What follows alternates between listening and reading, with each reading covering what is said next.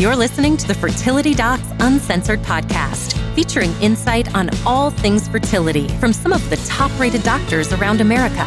Whether you're struggling to conceive or just planning for your future family, we're here to guide you every step of the way. Today's podcast is brought to you by Ovation Fertility, a leader in the field of IVF lab services. Ovation partners with some of America's leading fertility specialists to provide a range of services to support fertility treatment, including fertility testing, IVF, egg donation, surrogacy, genetic testing, and long term storage of reproductive material. You can learn more about Ovation at ovationfertility.com. Hello, this is Dr. Carrie Bedient, one of your hosts for Fertility Docs Uncensored. I'm from the Fertility Center of Las Vegas, and I am joined by my sparkling, shiny, stellar, uh, sizzling hot girls, um, otherwise known as Dr. Abby Eblen from Nashville Fertility Center. Hey, everybody. I do have a sparkly necklace on today, I will say. And Dr. Susan Hudson from Texas Fertility Center. Hey, y'all doing good? Doing great. You're good. And we are joined by the stunningly brilliant Dr. Florencia Halperin, who is the Chief Medical Officer at Form Health. And so we are going to talk to her in just a minute in detail about what she does day in and day out, which is to help people lose weight in a medically safe and supervised manner. And so we're going to get into all of those details in a minute because that is always a hot topic in January. Yes. The other 11 months too, Carrie. Fair enough. As I've been trying to lose weight, I'm like, yeah, this is this consumes many of my daylight waking hours. But you had mentioned that you grew up in Argentina before coming here. And as most of us have been, you know, grounded for the last two years, any thought of travel is just it tickles the brain. And so amazing. uh, it sounds it sounds stellar. So tell us about glo- growing up in Argentina and how you got here and all of the things. Great. Well, thank you, first of all, so much for having me. This is so much fun, and I'm excited to talk to you about what I do. But yes, I was born in Argentina and I came to the US actually when I was in fourth grade, so a long time ago. But my name uh, does always stand out to people. And I like to tell people that whereas here it's such an uncommon name, people don't know how to pronounce it, they've generally never heard it before. In Argentina, it's such a common name that when you go to tourist shops and everything, all the mugs, all the plaques, everything has Florencia on it. It's a very name, especially in, in my age group. And we came to the US because my father is a physician and he was brought here to do a sabbatical. So we moved to Boston, Massachusetts, Brookline, Massachusetts, and then we ended up staying. But we do go back every year and I have kids. I take them back to see all the relatives. And the last time that I was in Argentina was in February of 2020 you guys are speaking about, you know, the desire to travel. I totally share that. I think if it had been one week later, we wouldn't have been able to go because we got back and then everything shut down. I have a question for you. So I'm currently trying to achieve my Lithuanian US dual citizenship um, because of my grandparents and people an opportunity I have through them. I'm just curious, like, did you end up becoming a US citizen? Do you, how is that for you? Yes, it, becoming a US citizen was an amazing experience. My family did it together. So my parents kind of hired a lawyer, and my dad actually had a lot of scientific accomplishments. So we were able to become citizens through this special category, but we waited a long time. So I was uh, in, I think I was already like graduated from college. Oh, wow. And I had to go and take the test. I had to study all the questions and take the test. I don't know if you any of you have ever done it, but what was amazing was the four of us in my family did it, you know, at the same time and the four people who did the exam on us, none of them were originally born in the US. Like you, you could tell by the way that they, you know, looked and spoke that they had all been naturalized. So that was like this wonderful thing. Like only in the US do you go for like citizenship and like no one who's giving it to you was in here. And the sad thing, probably they knew a lot more about American history, probably than if you ask us right now dates and times that than we probably know. And I think that's so cool that you're from Argentina. When I trained in Louisville, Kentucky, one of the people that I trained with was a physician by the name of Fernando Akerman. He's actually a reproductive endocrinologist in Miami. And you know, again, kind of going back to kind of my ignorance about just world geography, you know, I had no idea how far away Argentina is. I mean, it's a long flight from like like Miami, I think is where he would usually fly from. So tell us, tell me a little bit about the geography of Argentina, and, and you know, if I had to go to Argentina, what is the spot I have to go see if I'm going there? You have to go eat steak, right? You have to eat steak. That's right. That That's what I know about Argentina. That's right into our next topic. Um, no, um, yeah, I mean, Argentina is actually an amazing country. It's the eighth largest country in the world, I believe, and so it has a very diverse geography. I recently reviewed this because I had to to give a presentation at my daughter's third grade class. so we'll know as much as your daughter's third grade class did by the end of this, right? That's right. So it has actually like Patagonia, which is a very full land of um, a lot of lakes and glaciers. And then it has the Pampas, which are very flat, where all the horses and the cows that make the amazing beef grow. And then a really famous landmark is Iguazu Falls on the border with Brazil, which are just this very, very amazing natural wonder and have this UNESCO designation for, you know, being one of the most beautiful places in the world. So the land to tour is very beautiful. And then Buenos Aires, which is the capital city, which is where I'm from, is a very European city. The architecture is beautiful. People eat dinner at 10 p.m. So wonderful nightlife and um, a real cafe culture. So people go to have un cafecito in the on the sidewalks. It's a re- really really fun cosmopolitan city. At least it used to be. Obviously, now things are different all over the world. But I highly recommend a trip to Argentina whenever it is possible because you can make an itinerary that really takes you from like a super fun cosmopolitan European style city to these amazing, you know, lands with glaciers and lakes where you can put on some special shoes and walk on the glaciers. Oh, wow. You know, really cool wine country. It's just a very rich and beautiful country. I would have never even thought of glaciers. Yes, Perito Moreno is a very famous glacier. It's really beautiful and you can walk on it, which is, you know, this amazing experience. I actually have never done that, but many of the people who came to my wedding, we were married in Argentina and so we had, you know, a lot of international guests and many people made a stop there and said it was one of the most you know awesome experiences they've ever had. So cool. Let's go. Let's do a show on the road and go to argentina. Sounds fun. So, okay. Well susan do you have a question for the day? I do. All right. Hello. Thank you for the great podcast. It's really helped me along my journey. I'm turning 39 next week and i've been trying to conceive for about three years. My husband's also 39 they tried naturally for a year and then started fertility treatments. On hsg right tube was open left was was possibly open question mark.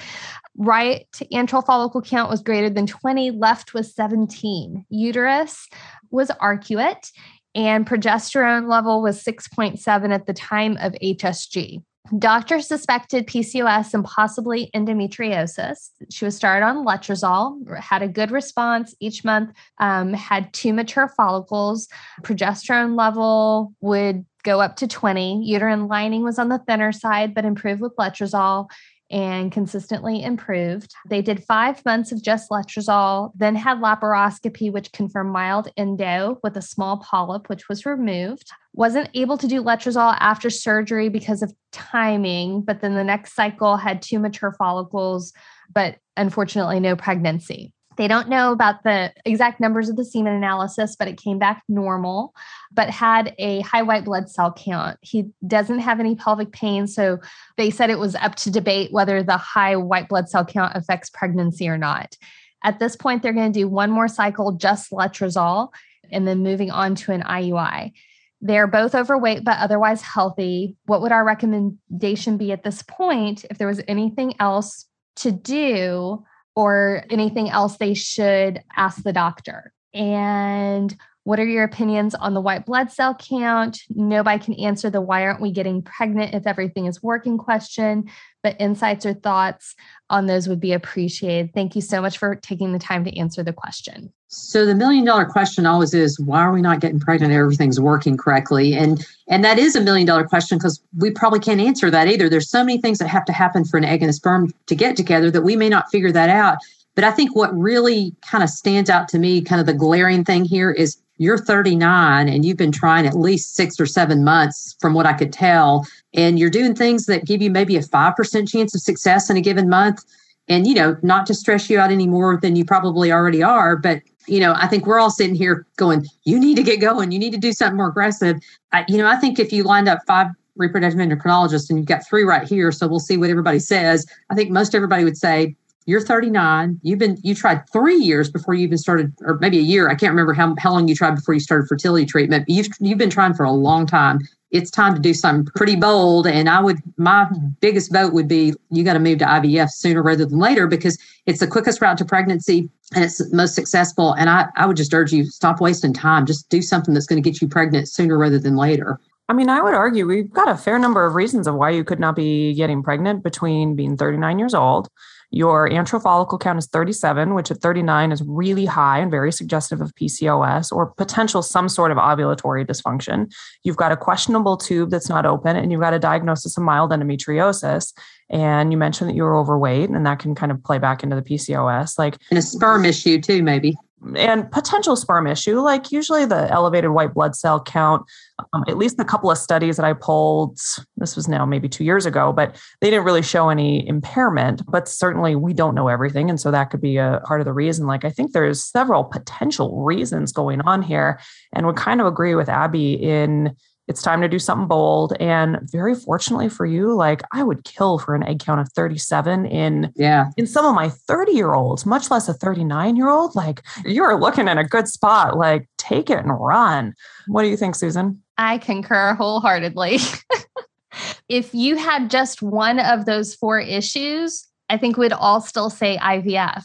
You know, a lot of what we see in fertility isn't that we have one thing that causes a slam bang, this is absolutely what's preventing you, because realistically, lots of people get pregnant when they have one barrier. But when you have this barrier added onto this barrier, added onto this barrier, added onto this barrier, that's when we're like, you've tried the conservative things. And doing the conservative things was not a wrong thing. But I think keep on doing the conservative things. Age will eventually outrank every single thing. And at 39, I mean, I don't think any of us sit there with patients who are 39 and start breaking a sweat too much, but you start giving me 41, 42, 43, 44. Ooh, like sticky armpits. I mean, seriously. yeah, it's it's time to get going before the decision's actually made for you. And and like kind of like Susan implied, eventually that's going to be made for you, whether you make it or not, if you, you know, kind of continue to to move forward with kind of not such aggressive therapies. Absolutely. All right. So let's move on to talking about all of Florencia's fabulous accomplishments and background. And so you are the, the CMO of Form Health. And tell us a little bit about what Form Health does and where it came from. Yes, great. So I have been with Form Health for about two years. It's been in existence for about two and a half years. And it is a company that delivers a medical obesity management program and it's completely delivered through telehealth. We are now seeing patients in many states, somewhere between 20 and 30 states, and quickly opening up more states with the goal to be live in all states early in 2022. And I can tell you kind of more about what we do specifically, but I'll tell you that the way that I came to Form Health is that I am from Boston. After Argentina, I moved to Boston. I already covered that part. And I trained as an endocrinologist at Brigham and Women's Hospital and was really focused on diabetes for the early part of my career, but had the opportunity to do research on weight loss through bariatric surgery and through intensive medical management programs and the comparison between the two for people who have obesity and diabetes. And when I was doing those studies, I was actually following people through weight loss journeys.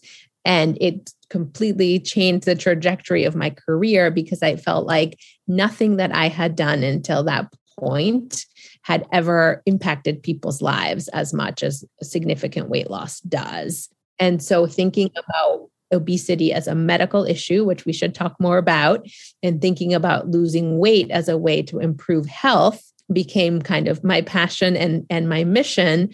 And I had the opportunity to found a center for weight management and metabolic surgery. That's what we called it at Brigham and Women's. mouthful. Now, yeah, it was a mouthful.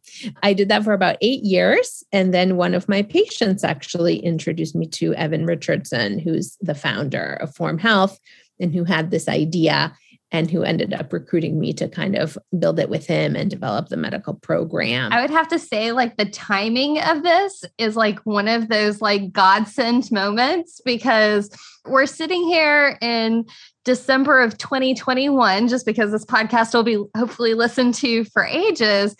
And this telemedicine based clinic was formed before the outbreak of COVID, of when telemedicine really took its hold on the world. That's right. It's really crazy. I started at Form Health on December 9th of 2019, and I don't think I heard of the coronavirus, you know, 19, maybe a little bit that something funky was going on in China. Some of my colleagues from the hospital are like, wow, Florencia, like, how did you go to telehealth like three months before the world shut down? And I mean, it was really a, a complete coincidence.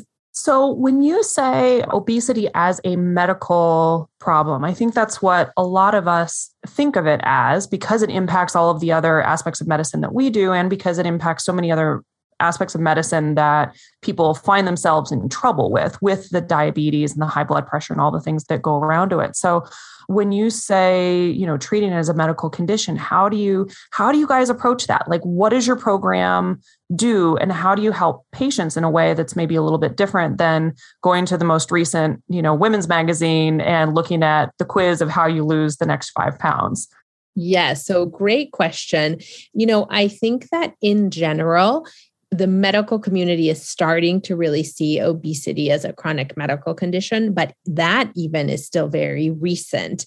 Obesity was only deemed officially as a disease in 2013, so within the last decade. It has long been considered, and I think still is considered in, in many cases just a matter of the person just doesn't move enough. They choose to eat unhealthy things, and it's really the person's fault and the person's decisions. So it's really, really important that our philosophy at the core of everything that we do is the understanding of this is a process that's really determined by biology, and that people who have obesity have a different biology than people who don't. And this is really a paradigm shift. And we're not quite there with everybody understanding this. And I know that because I give a lot of talks to physicians and other healthcare professionals where I still, you know, get questions and comments that and I hear from patients that they get questions and comments that really reveal that many people are still stuck with the mentality that this is your choice and your fault. And that is not true because i won't i won't give a whole physiology lecture i promise. Well and i have a physiology question. Maybe this is getting too far in the weeds but you really touched upon something because i read something probably two or three years ago that kind of changed my way of thinking too because kind of like you said you know you kind of think calories in calories out. You eat too many calories you gain weight you delete calories you lose weight and I read something about the microbiome. And of course, I know that's sort of the thing for everybody now that, you know, there's certain germs that live in your lungs all the time. There's certain germs that live in your GI tract. There's certain germs that live in your respiratory system. And I really read, and maybe you can speak a little bit to this about that the microbiome, in other words, the germs that live in the bowels of people who are heavier may metabolize food differently. And may maybe those patients are more efficient at absorbing calories than somebody else who's thin. And I just I thought that was such a fascinating way to think about it. That's right. So let me say a few words about that. But just to be sort of even a little bit broader about it, I was thinking when Susan was saying how, when you were answering the question, how infertility can be so many different things kind of stacked up it's similar with what regulates body weight. It's a lot of different biological factors. And if you have kind of multiple hits, you're much more likely in your life to have obesity. So, one of those is the microbiome. So, we know that if we take the microbiome of mice, who have obesity and we put it into these mice that have are kind of denuded they will gain weight. And actually fecal transplantation is one of the things that's under study as a treatment for obesity. Hmm. but it's not the only thing. One of the main things is that our brains and our endocrine system regulate our weight.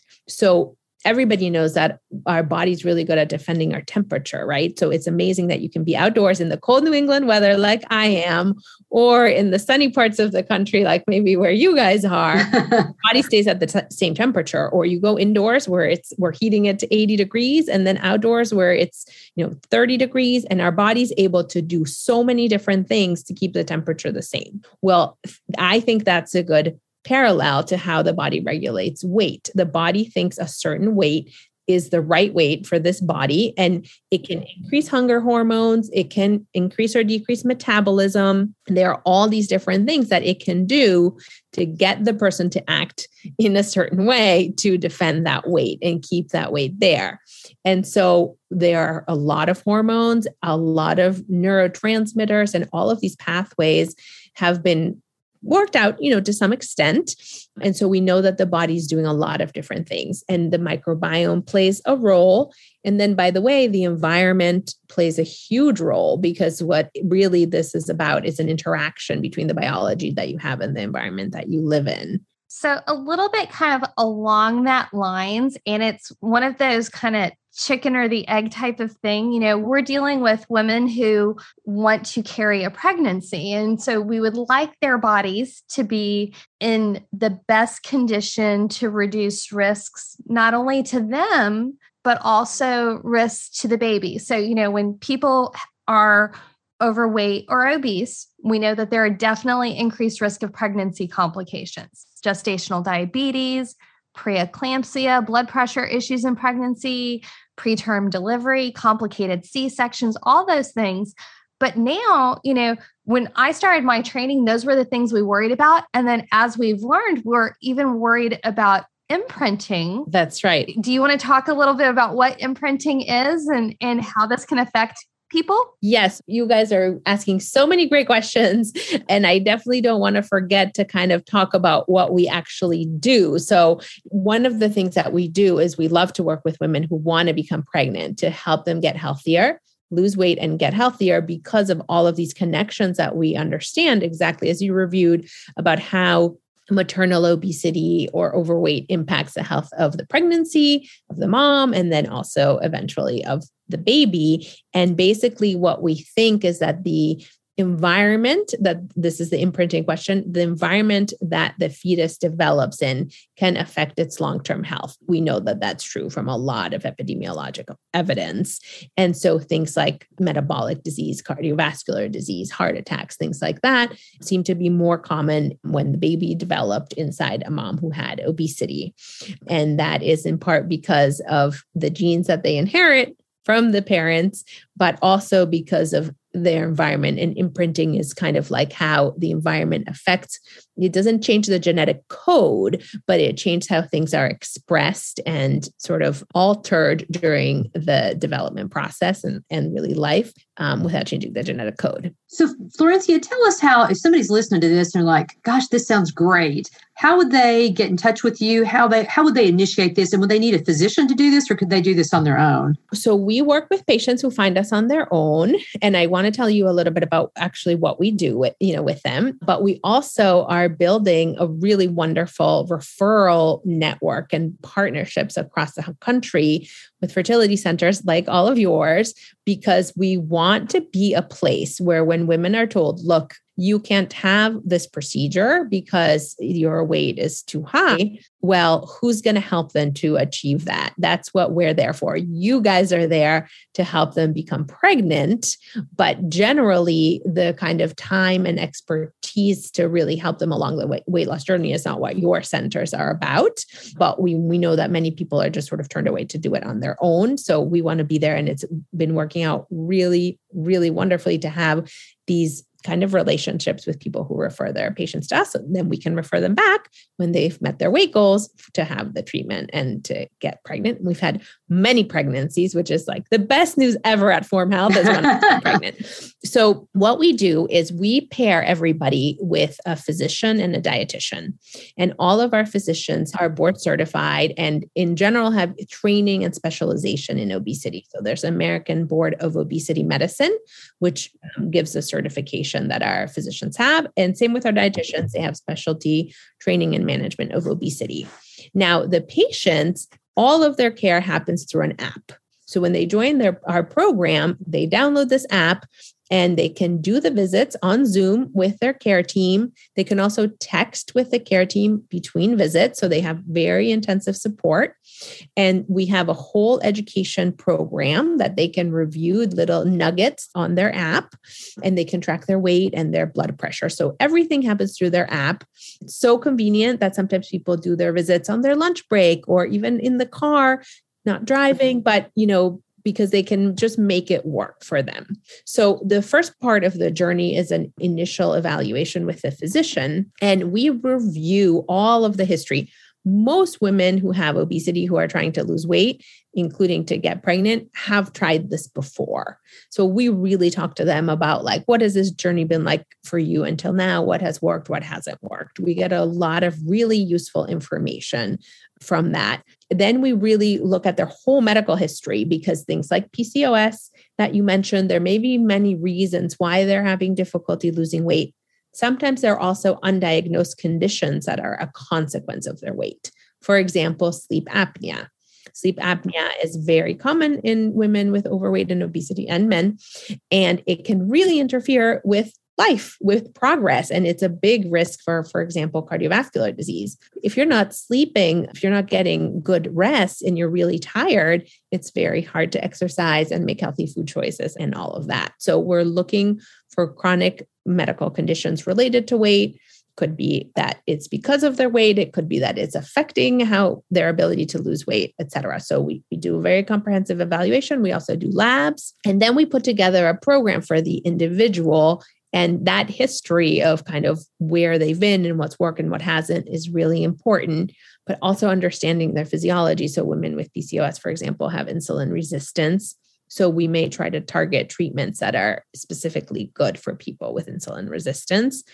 So, we always address kind of four components nutrition, physical activity, mindset and behavior change, and then medications. So, for nutrition, we have to help people eat healthier. So, not just quantity, but quality of food is really important. And someone I think mentioned this before, it's so important to help them develop a lifestyle that works for them especially when women are trying to get pregnant. We are not trying to put them on some fast, quick diet that they will then stop doing, you know, the minute they get pregnant and then gain tons of weight during the pregnancy. That is not good either. What we're really trying to find with them is what are the things that they can do? What are the changes that we can make? We do a lot of education and we do a lot of trial and error like does this work? Do you lose weight? Does this work? Do you lose weight? If you don't or if you do and then you stop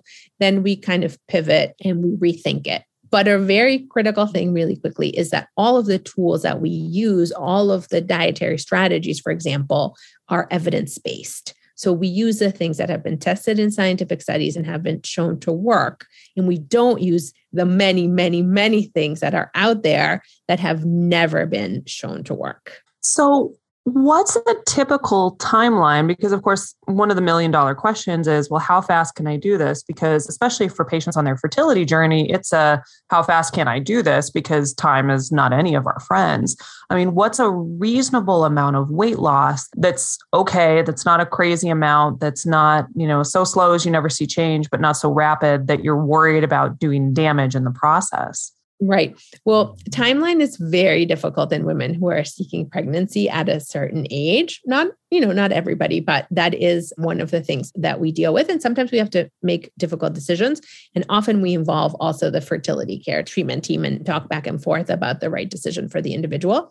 In general, the obesity society and other societies that make guidelines you know group of experts that get together and say what should be expected say that people should lose 5 to 10% of their starting weight in the first three to six months. Oh, that's not much. Right. It can feel very slow. However, that is the range at which you see a lot of metabolic benefits. So, women with PCOS start to get regular cycles when they lose that much weight.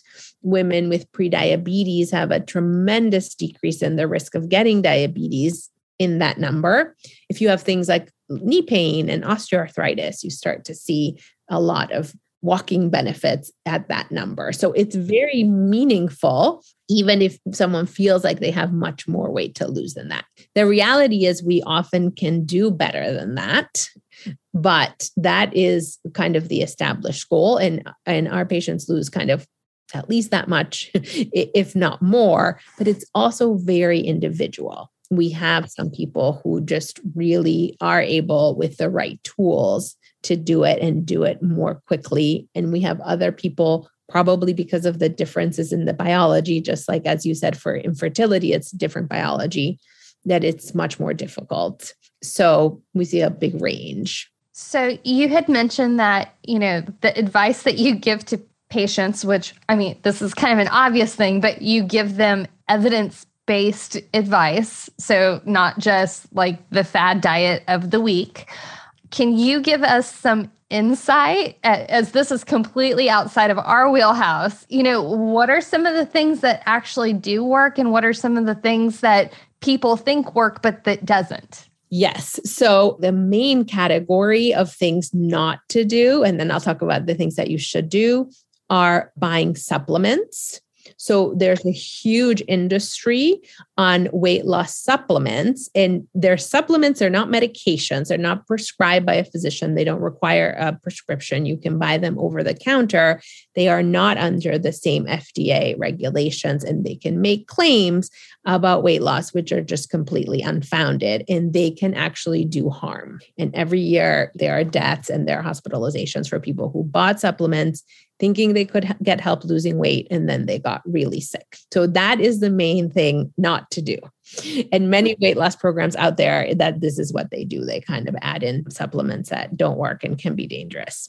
So in terms of what you should do, one of the main things is eating healthier quality of food. The calories in, calories out is true to some extent. Like if you just put in a lot more calories into the system, the system will store them and you will gain weight.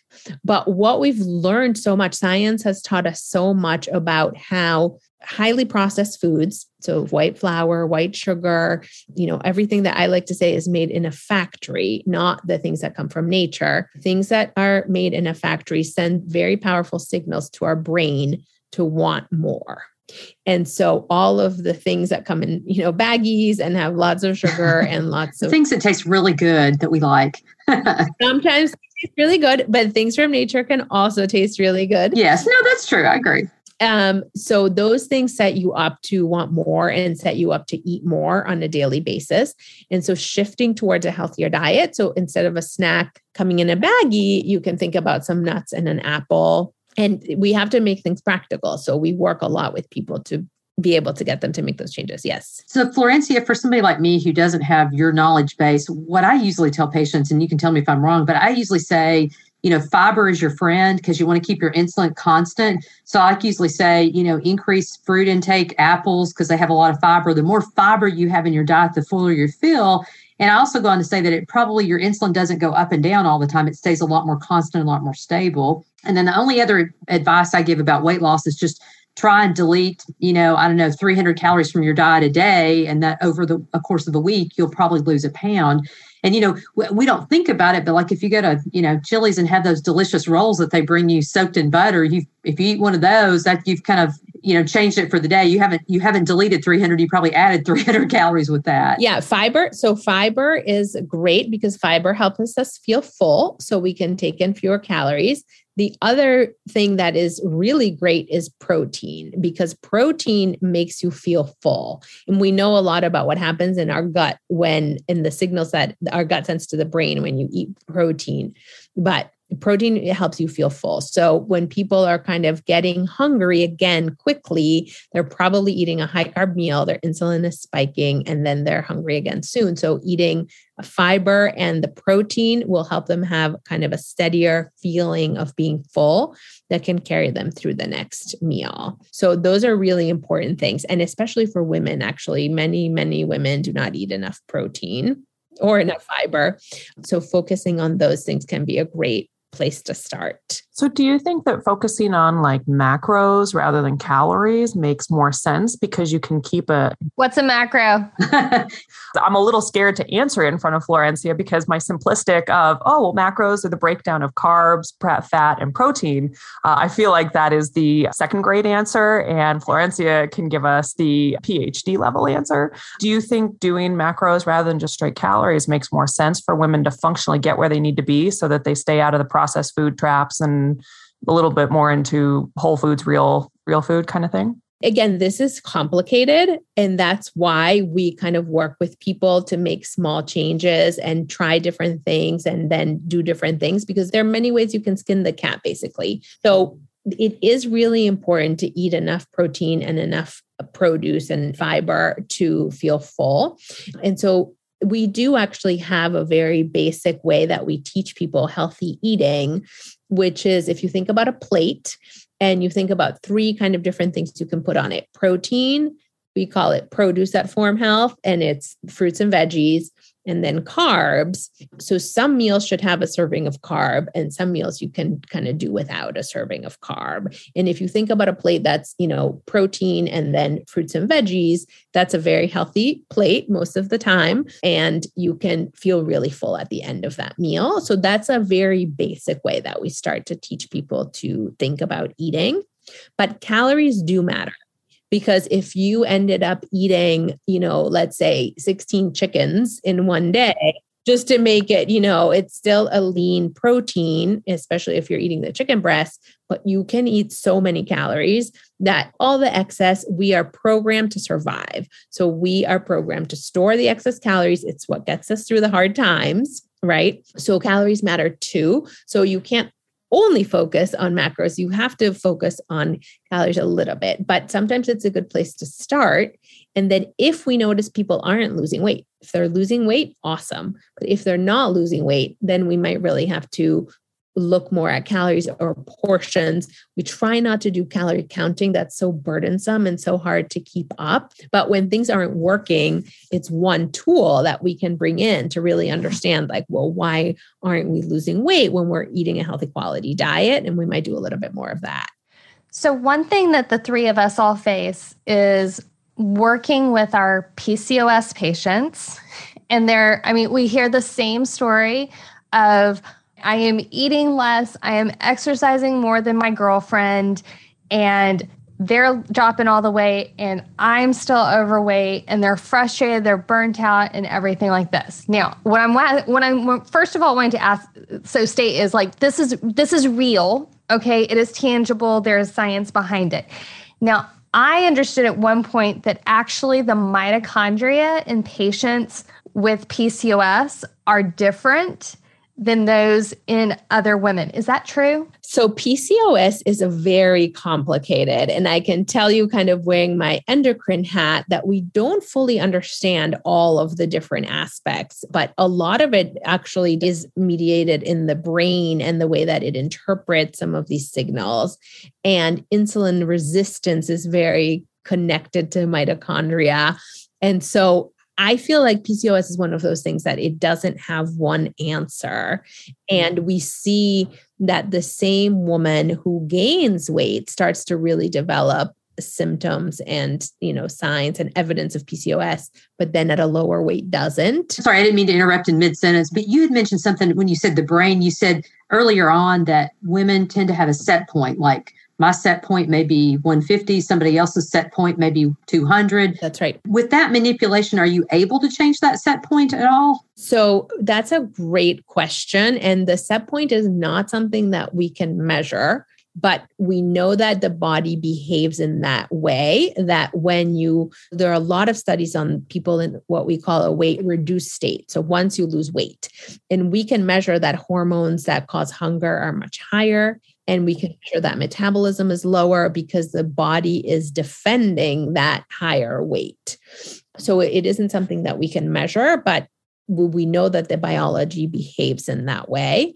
and so we can help people eat at a lower kind of quantity than their body may want. And we can help people do more exercise, which is really important for increasing metabolism, which is that part of, of calories burned and building muscle. Uh, and also, by the way, makes people feel good and is great for mental health and for many other things. And probably the most effective tool that we have the most effective tool that we have for changing the set point is bariatric surgery because that is how people can really come to defend a different weight. And we know that after bariatric surgery those hunger hormones for example are not higher compared to with medical weight loss.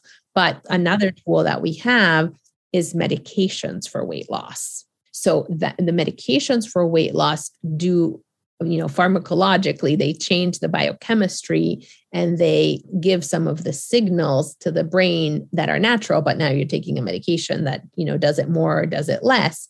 And that seems to really make people feel less hunger for example. So main driver of how you defend your weight is that you feel hunger. So yes you go to eat you do the behavior but your brain is driving you to do that. And the medications can shift that. So i can talk a little bit more about weight loss medications. So to kind of sum it up because while i think all of us could probably sit here for the next few hours and go, well, what about this? And what do you think about this? And what about eating too much? Yeah, I've got 10 more questions I want to ask. I think we need to have Florencia back again. I think we may need to have Florencia back again as well, because I've got about 15 questions about, well, what if there's too much? And what if there's too little? And what if you eat more of this? And what if you eat more of that? And what if you really have an aversion to this? And what if you da da da da da da da? So that's that is where my brain has been going for the last half an hour as we've been talking. And it's really only by sheer politeness that I have not interrupted my and and muted my two partners so that they can't ask questions so I get all of mine answered. But in the in the spirit of January, if if our patients are thinking about okay, I really need to make this change, what is a high impact simple change that they can make as we're thinking about wrapping this up? Great. So, first of all, I just want to say that women with PCOS can lose weight. I just want to give that hope and optimism. So, whether they have PCOS or not, I would say that a simple change that people can do is focus on eating more fruits and vegetables and more protein. And think about me and my is it made in a factory or is it made in nature? And try to pick more things that are made in nature and especially snacks. I think snacks can be just such a trap for high refined sugar high refined carbohydrates. And then for people who, you know, really are struggling and don't seem to be able to do it on their own, just that understanding that this isn't their fault. It's not that they're not trying hard enough.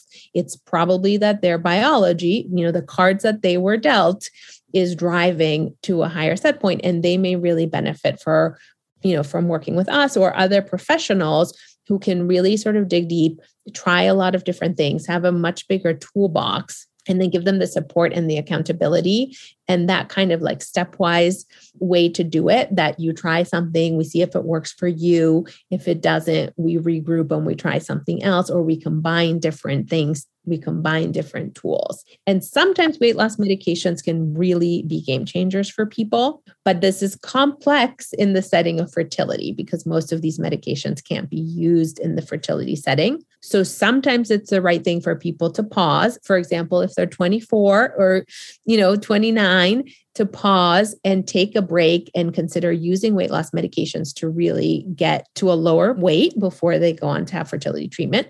And sometimes that's not an option, like when a woman is in her 40s.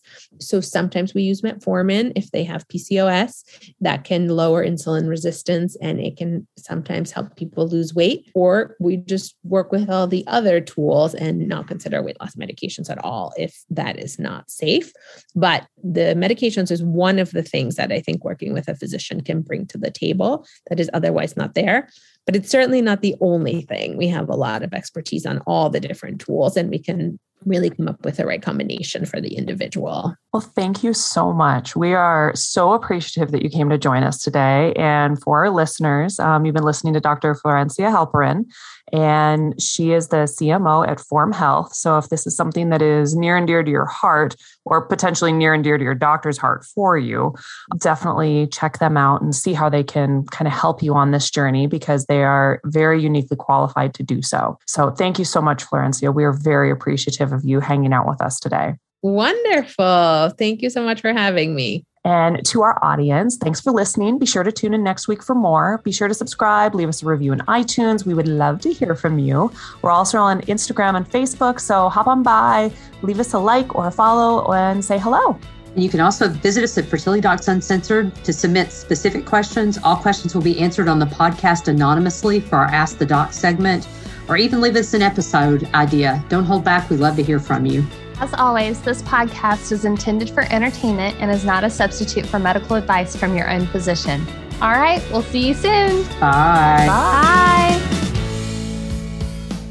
We want to thank Ovation Fertility for sponsoring today's podcast. On the road to parenthood, many of our listeners find themselves in need of fertility testing, IVF, and other related services such as egg donation, genetic testing, or gestational surrogacy. Ovation is a one stop shop for services that many people may need as they go through fertility care. You can learn more about Ovation services for hopeful parents at ovationfertility.com.